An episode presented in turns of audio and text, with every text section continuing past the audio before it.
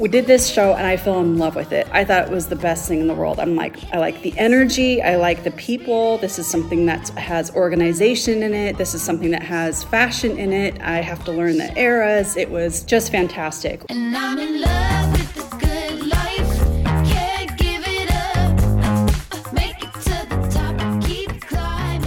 Welcome to the Easemakers podcast, presented by Nines, for people who are passionate about the art of private service. Every estate manager has a story, and this is where you get to hear them. On this show, you'll learn from the best in the business, get tips and inspiration to fuel your career, and connect with people who get it. Subscribe now and join the conversation at easemakers.com. I'm Kristen Twyford, and on the show today, Mohammed Elsmore and I are talking with Jean Weiss about her path from working in TV costumes to private service, and how working in the fast paced chaos of entertainment prepared her for her role as an estate manager, both in her day to day and in a recent crisis situation. Before we get started, don't forget to check out our modern household management workshop at ninesliving.com slash workshop and leave in three weeks feeling ready to tackle anything that comes your way. Jean started out as a stockbroker, then found her way to retail at Brooks Brothers, which led her to the Fashion Institute of Design and Merchandising, one of the top fashion schools in the US. There, she got an opportunity to try out costumes and fell in love with it. I um, end up in Los Angeles and I end up knocking down doors. I don't know a soul, and finally end up at Western Costume. So I worked there, I got into the union, and I ended up making a lot of contacts because in a costume house, they have offices for the current shows that are being filmed. So I would go through to each little office and introduce myself and say, hey, if you need some help, I'd love to learn. And it just kind of snowballed from there. Um, I ended up working, my first, I think, union show was called uh, uh, Carnival on HBO. I got to end up working on West Wing and ER and meeting the people that I was seeing on TV. And every day was in awe of, whoa, these are the greats. This is Martin Sheen. I'm working with Martin Sheen. And I just became what I felt an expert at my craft. Shoot forward about 15 years I come across Parks and Recreation and I become the female costumer for all of the female cast on the show.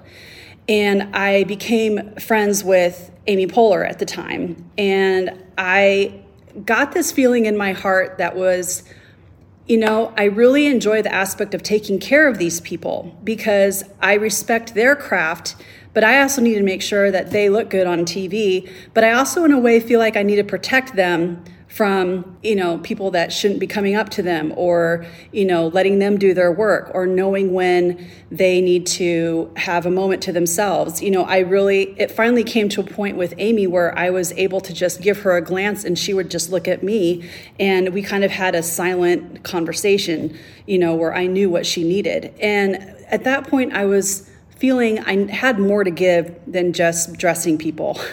so I went to Starkey International Institute of Household Management in Denver for two months on my hiatus, on my summer hiatus. Um, and this was after season six of Parks and Recreation. And after I did that, I turned out to be hired from the estate that I work at now. And they, I got a call from Amy, and I it was a heartbreaking phone call to tell her that I wasn't coming back to finish the final season. But they were gracious enough to invite me to their wrap party for the whole show when it, everything was said and done, and so I was able to have some closure and say goodbye to my friends. So I've been with the same estate since um, about 2014 i took an, a, a, year break to go back to entertainment industry because i missed it so much. But then i was hired back in 2017 and have been here ever since. Jean this is just an amazing path and i think it's going to be so interesting to talk to you about the similarities between entertainment and private service and we want to get into that but we want to start with a lightning round and we've put together a, a little Parks and Rec themed lightning round because I'm a huge fan of Parks and Rec, and um, I just think it is a perfect show. I think I could talk to you literally all day about it, especially about the costumes. Yeah. Like the fact that you somehow hid Amy Poehler's baby bump, I think is amazing. Oh god, that was definitely a time for us. Yes, big purse amazing. time, big purse time, loose jackets all the time. Yeah. Go behind the couch, go behind the table, sit behind the desk. yeah. I love it.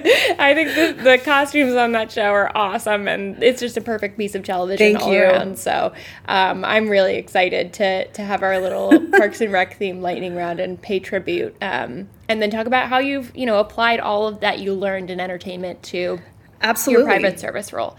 So to start out, I want to talk about one of my favorite Parks and Rec themes, which is treat yourself. So, what is something that you do to treat yourself or a treat yourself item that you love? I get a massage every two weeks. Ooh, that is my treat one. yourself. If Donna can do it, and I can do it. Um, so, it. yeah, I've decided literally this past year that a massage is not to be taken as something you just do once a year for yourself when you get a gift card on your birthday. Yeah. I think of it as something that is a treat to myself to just relax and just not think about the world for an hour. That's my treat yourself. Donna and Tom would be proud. Yeah, no, definitely. Jean, which character from Parks and Rec would make the best estate manager? And then, oh. tell me oh. which one would definitely not be cut out for private service as well? Let's see. Let's see. The best person that, well, you know who it, it would be obviously Leslie Knope um, because she was the binder queen. And I'll tell you what, I probably have about 15 binders behind my desk right now. I guess the exact opposite. Who would you never want to be an estate manager in your household? Tom. No, no, Jerry. Jerry. I went back and forth between those two too. yeah, I think it would have to be poor Jerry, Jerry Gergich. I think that he would he would think he would be doing the right thing and then he'd be doing the exact opposite and you just Aww would have to just go, no, Jerry. Jerry, Larry, Gary, I don't, Jerry. I mean, whatever his name is. what is um, one lesson that you think that private service professionals can learn from Leslie Knope? Ooh. Wow. You know, the one thing that Leslie did have is she was always a team player.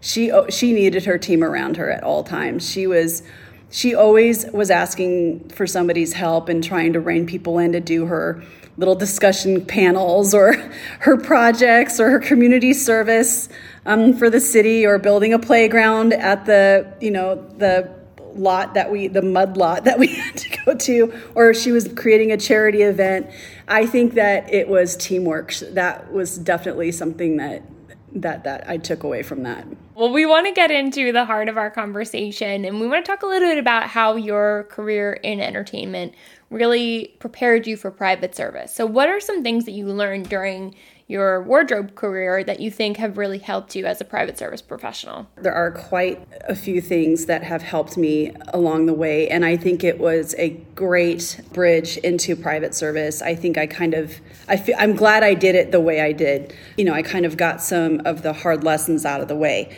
Um, one was in order to make a production, everybody has a job to do. In order to keep a house running properly, everybody has a little job that they have to do to contribute to making a good, you know, the house comfortable and uh, to the principal's expectations. Same thing on a television show. You're making it so it's good enough for somebody to watch on TV and for it to have high ratings. That's one thing that I took away from it. We all have a little tiny job, and those little tiny jobs, as you know, if people don't feel like they're part of a team, they're wrong because if we didn't have a housekeeper you know, what would we do if we didn't have a houseman who would take care of the maintenance? Um, it's just like if I didn't have a cameraman, how would I get it on TV? If I didn't have a costume uh, costumer on set, how would they be properly dressed? Everybody has something to bring to the table, and that's something to uh, respect and um, to nurture as well. Um, to always know that you are not by yourself. And I think as an estate manager, you have to know that those people are vital to your day and that you need to appreciate that and respect that. Um, the other thing that I also learned was not anonymity. What's the word that I'm looking for? Like a like a respect for privacy. Respect for yeah, privacy. Actors are America's royalty. You see them you know in magazines, on television, hear them on the radio you know, uh, see them walking down the street, and the first thing you want to do because you've seen them on TV is want to get a picture with them, you want to get their autograph or whatnot. On a set, it's different. You're actually in the workplace, and you treat those actors as your workers. And you know, at, at least for me, I didn't take. I think I have one picture with Amy Poehler out of the whole time I worked with her. I just wanted to respect her as a person and her family and who she was. And it goes the same for my principal. They are in a, a league of their own, you know, a majority of our principals are. And they've hired us to protect them and to protect their privacy. I would actually get phone calls from um, magazines, you know, like People or Us, you know, asking me for gossip on the actors I was working with, and I would just hang up the phone. And that's just not professional. It's not why I'm doing this job. And, you know, the same thing goes for the people that I work for. I'm here to help make their lives easier. Um, and so they don't have to think about it and they can go off and do the things that they either need to do or want to do and deserve to do. Protecting their privacy was a big one. The other one is there's always something to learn. Things in an estate are always evolving. Well, technology is always evolving. The way that people are do things are always evolving uh, um, in the entertainment industry. One thing we had change, you know, obviously recently was the Me Too movement movement that changed um, the work environments drastically. So did COVID. COVID changed the way of how the people went about their workday drastically. Um, there are so many things coming out now for private service professionals that you know we need to learn about on a daily basis. We're still learning. Um, I mean, Easemakers has been just a phenomenal addition to the private service industry. I can't even say enough about it. I go on there every day and I'm so excited to see all the tips and what people are saying about their job. It makes you feel like you're part of something. It's just awesome. Thank you so much, Jean. We're so glad to have you in the Easemakers community, and thank you for that nice feedback. We, we love seeing that conversation in there too, and it's amazing to see people teaching each other very organically. It's been really cool. Yeah, that's what I really like about it, and everybody is just so, again, nurturing and kind to each other. And in this business that we do, where I was told is going to be a lonely job you know, it's true, you're by yourself a lot because you just have so much to do. But to know that there's other people out there doing the same thing, it just really makes you feel like, okay, I'm not the only one that's, you know, having a tough day trying to get the flowers ordered for my boss's birthday. You know, I, it just makes you feel like you're part of something bigger. Jean, can you think of a time in your entertainment career when you had to put out a fire that was good practice for when you moved into private service? Maybe. Sounds like you have a whole list.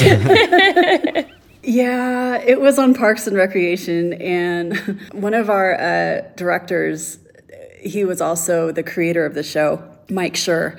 And it was a time when we had, I think it was we had a guest another guest star from SNL with us. So we were all a little excited and just having you know and just trying to get things perfect for for Mike because he's the creator and we wanted to do everything right for him.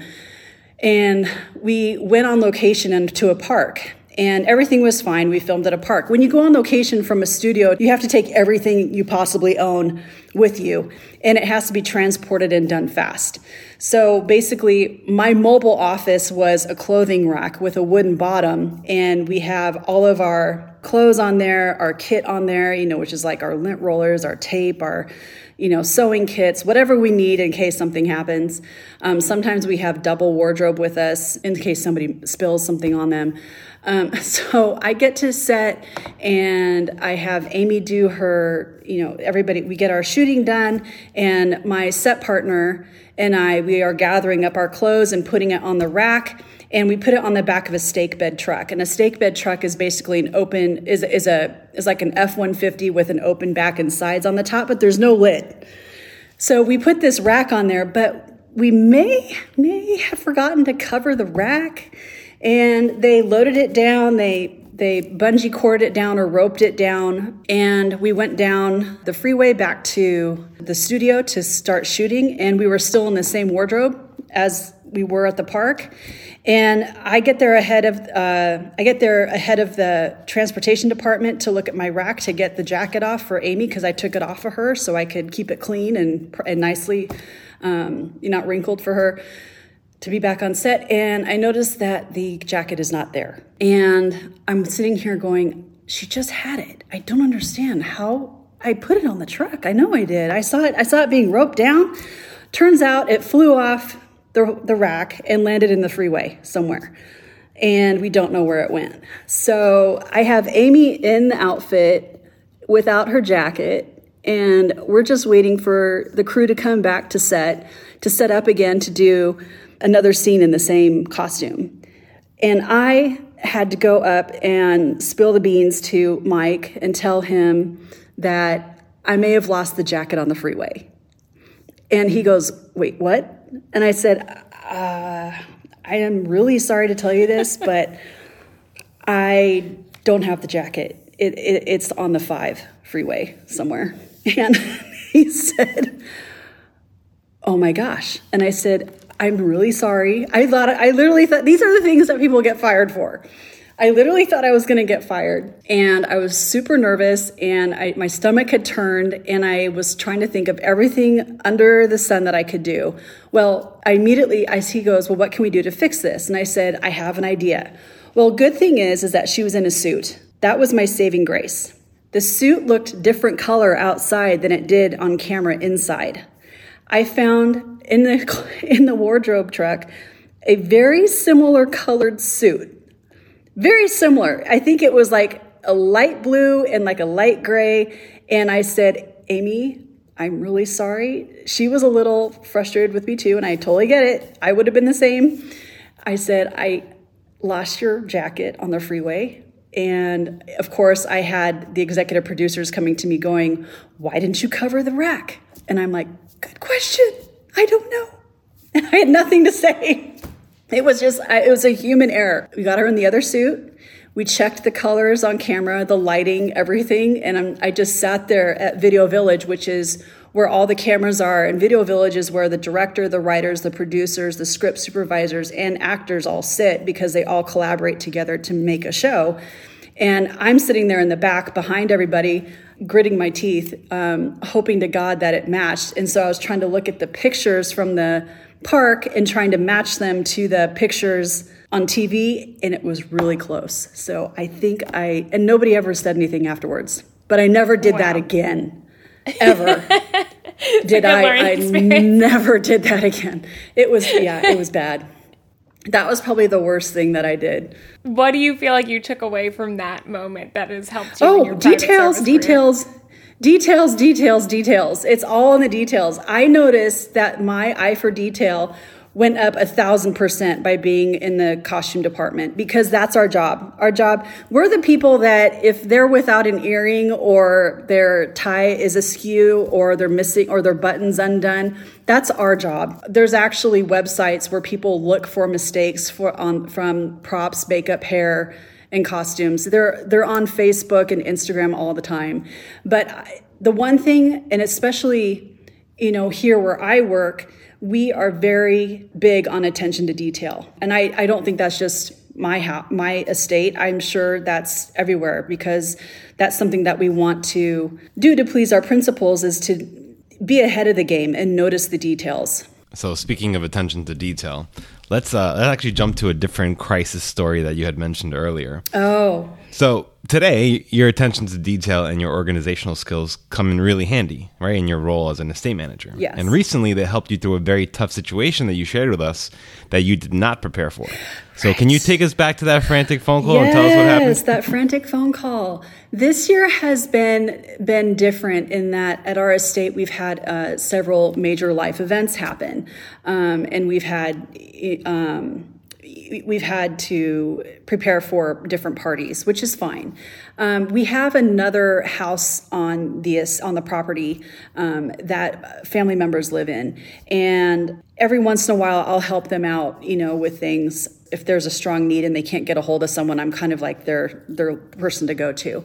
I'm on my way to dinner. Um, I think this was in February. I'm on my way to dinner, and I get a phone call from this person down um, at the other house, and I'm like, "That's odd." It's I, you know, I, I talked to I had talked to them earlier, and I said, "That's really odd. I don't understand why they're calling me." And it was a very frantic, panicked phone call telling me that all of their toilets had overflowed, that they accidentally, a, a guest had accidentally left the toilet running all night long, which um, on this property were on septic. And so it filled the septic tank by the running of the water all night long and filled the septic tank up. And now I had what they call is black water coming through the toilets and onto the floor. Um, I'm not going to explain what black water is, but you all can imagine. And I could hear sloshing of feet in the background of, of the floors. And all I could think of is get on high ground. I just get on a chair. You don't want to be stepping in stuff like this. And it turned out she was she was yelling into the phone, I don't know what to do. I it's coming, there's water coming from everywhere and I can't stop it. so I said, okay. I said, get outside. I said, I'm calling the plumber and I will call you right back. So I got a hold of a plumber, thank goodness he picked up, and they went right over um, to the house and they turned off the water. And um, it was just 3,000 square feet of mess. It was, they called, I, I could be wrong, but they called it, I think, a class three disaster or something crazy like that when the, when the restoration company came in because it literally took out pretty much the whole we had to take out all of the furniture out of the house. The water was throughout the entire home and went up about two feet on the walls including inside the closets. And so my first thought was their safety. So i told them to get outside. I told them to really try and you know, get clean as best they can. Don't step in it. And then she said, I have dental surgery or something the next morning at like eight. And I said, Oh gosh, okay, so now I need to get her a place to stay. So I had my contact that I always go to to get her a place to stay. Turns out she stayed there for about two and a half months. I had never done anything like this before. I had never worked on a restoration project. I'd never done a construction project. I've never done a disaster project. So, and this poor woman um, who's you know she has older children um, she was by herself and she didn't know what to do and she was frantic and it it was it was actually heartbreaking for me because i feel like i wasn't there to actually just help her and move her along and she was her blood pressure was going up and, so what we did is we got our place to stay. I got the plumber out there, and then I immediately called the restoration company, and they were out there that night. They had to suck up water, we had fans blowing, and we had to tear everything out for black mold. And then we had to go into the restoration process, which is buying the new floors, buying the new carpet, you know, working on paint colors, working out tile colors. Um, literally, an entire bathroom had to be gutted and um, we had to put in a brand new bathroom. This is something I had never even done before, but I just kind of went, okay, we have to get this woman's house back together again. How would you do it? So I kind of mapped it out. It took me a, a while. I mapped out this is what needs to be done. And I stayed in constant contact with the home with with the homeowner and with the restoration company and with my vendors to try and schedule out the process of how things should go in and when. Also, too, there's a supply crisis going on at the time. So we had to find materials that were readily available, or else she would be out of her house a lot longer than two and a half months. We were told it was going to be six months. And I said, no, I can't have that. There's no way. I need her to be back in her home. I can't have her living in an apart- in a hotel for two, for, you know, that long. That's just that's just way too long for her. I think we got it down to two and a half, maybe three months. And we were able to get the house completely back in order. And now I walk into that house and I go, wow, really? I, I put this together? And she is so happy. She feels like she's in a brand new home you know, she has a brand new bathroom. She has her family and friends come over. Um, but we also put in place water alarms behind in the sinks, the toilets, the, you know, anywhere that water could come out of. And I taught her this is what we need to look for if your toilet starts overflowing again. But it took a, it took a long time to do, and it was a frantic phone call, and I just kind of had to think fast. Well, Jean, it is amazing that you were able to take on all of that and snap into action so quickly. When you realized that you needed to call someone, you know, you had to find a restoration vendor, you needed to reach out to people right there in that moment. How did you know who to call? Were these people that you had worked with before, or how did you find the right people so quickly? They were actually people that I'd worked with before that I've created relationships with over since you know over the past few years. Um, we actually have a plumber that I've I've known now for five years, and his father. They both work together, and they've worked at the house before, so they knew where to look and what to do. Um, the restoration company I actually had used here at the house um, in my office when we had a flood in our in my office, kind of the same it was something to do with the water heater. I had to dig a little bit, but it turned out I had the Outlook app on my telephone, which contained my phone numbers. And that was immediately where I went to.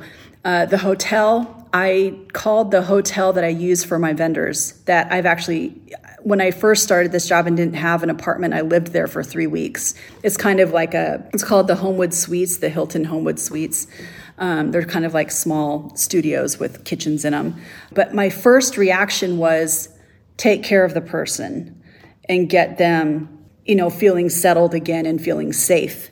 Um, and that's kind of what I do for my principals too. Is you know take care of my principal, um, and then everything else you know can follow. But I want to always make sure that they feel like they are protected or, or safe mm-hmm. or feeling comfortable then take care of the problem. People first then problem. My my grandfather always told me you can always replace things but you can't replace people. So that's kind of my my instinct. Mm-hmm. and i think that's kind of where my you know we've talked about service heart comes from is you know i do have like a that's who i am. Yeah.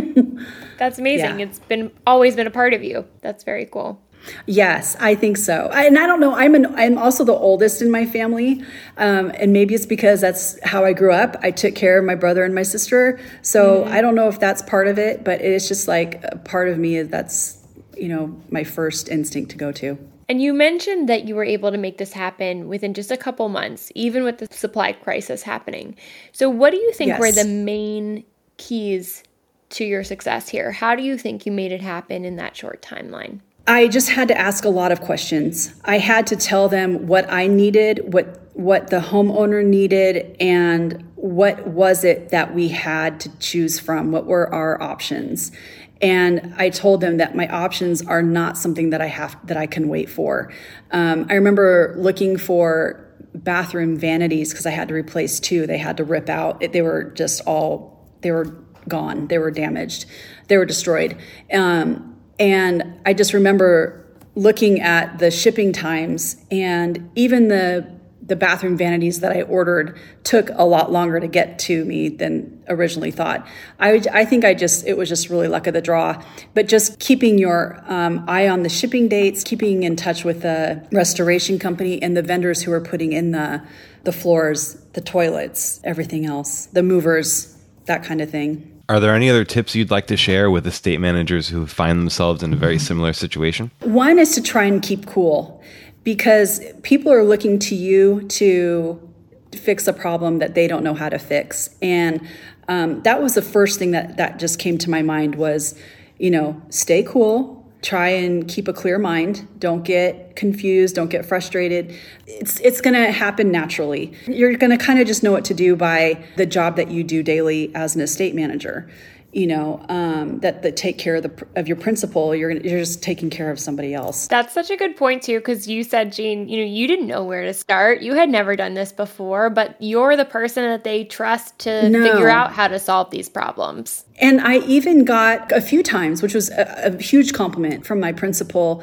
Jean i just really want to thank you for spearheading this for taking this on because it it, it was a lot she knew it. She knew it was a big project, and I had to go to my principal with everything and tell, keep her informed of my progress. And um, she was the one who was, you know, signing all the contracts and and and whatnot. So that's the one thing again that I've taken away from the entertainment industry is, you know, an actor sometimes wants things now and sometimes so do your principals. but, you know, if you remain cool and collected, it just changes the environment and, and you're able to think a little bit more clearly, I think. Just trust yourself and know that you can do the job. You know, that's a hard lesson to learn, but I think that comes with time as well. Absolutely. Anything else that we haven't covered? Anything you want to add? You know, I was, there is one thing that I wanted to tell people um, there are two rules that I like to stick to in my day. And I just think it's important. It's something that we all need to hear. I was watching Downton Abbey, which I don't know if you guys have watched, but Love. I really Yes. enjoyed watching it. I'm so glad we're bringing this full circle back to the entertainment Yes, world. right. Sorry, I'm sorry. It's it's like You and I are very much on the same page about this. I know, and I'm right? Fully in on this. Go ahead. I I watched it. I watched it again with my. I've watched it twice actually. I watched it again with my husband, and there was one scene where one of the butlers got in trouble, and Mr. Carson, who is the head butler, he said to everyone in a meeting, to progress in your chosen career, you must retain a sense of pride and dignity, which reflects the pride and dignity of the family that he serves. And I actually keep that quote um, at my desk because I try and integrate that into my day um, every time I come into work. Um, I try to, you know, dress the part, act the part, um, reflect the family that I work for, reflect myself in the family that I work for, who I dearly respect, and I am honored to be here. I say that to, and grateful to be here. Um, a lot of my friends didn't get to work during COVID because the industry got shut down, the entertainment industry. I was able to work every day, and I think I just dodged a bullet. the other thing is my principal and I, we have we talk about this every once in a while, is to always extend the golden rule in your day, and that's to treat others as you would wish to be treated. That to me just resonates in how I talk with everyone, vendors, you know, my coworkers, people who've never been here before and don't know, you know, their way around the estate. It could be frustrating to you because you've been here all the time, but to a person who's never been here before, treat them with kindness because it will come back to you. And I'm in love with the good. Thank you to Jean Weiss for joining us on the show today. To connect with other private service professionals on a regular basis, join the conversation in the Easemakers community. And be sure to check out our new Modern Household Management workshop at ninesliving.com slash workshop. The Easemakers podcast and the Easemakers community are presented by Nines, the first dynamic household management platform built for discerning households and the private service professionals who support them. Visit ninesliving.com to see how Nines can help you bring your house manual to life so you can live with ease. I'm Mohammed Elzamor, And I'm Kristen Twyford. and we'll see you next time on the Easemakers Podcast.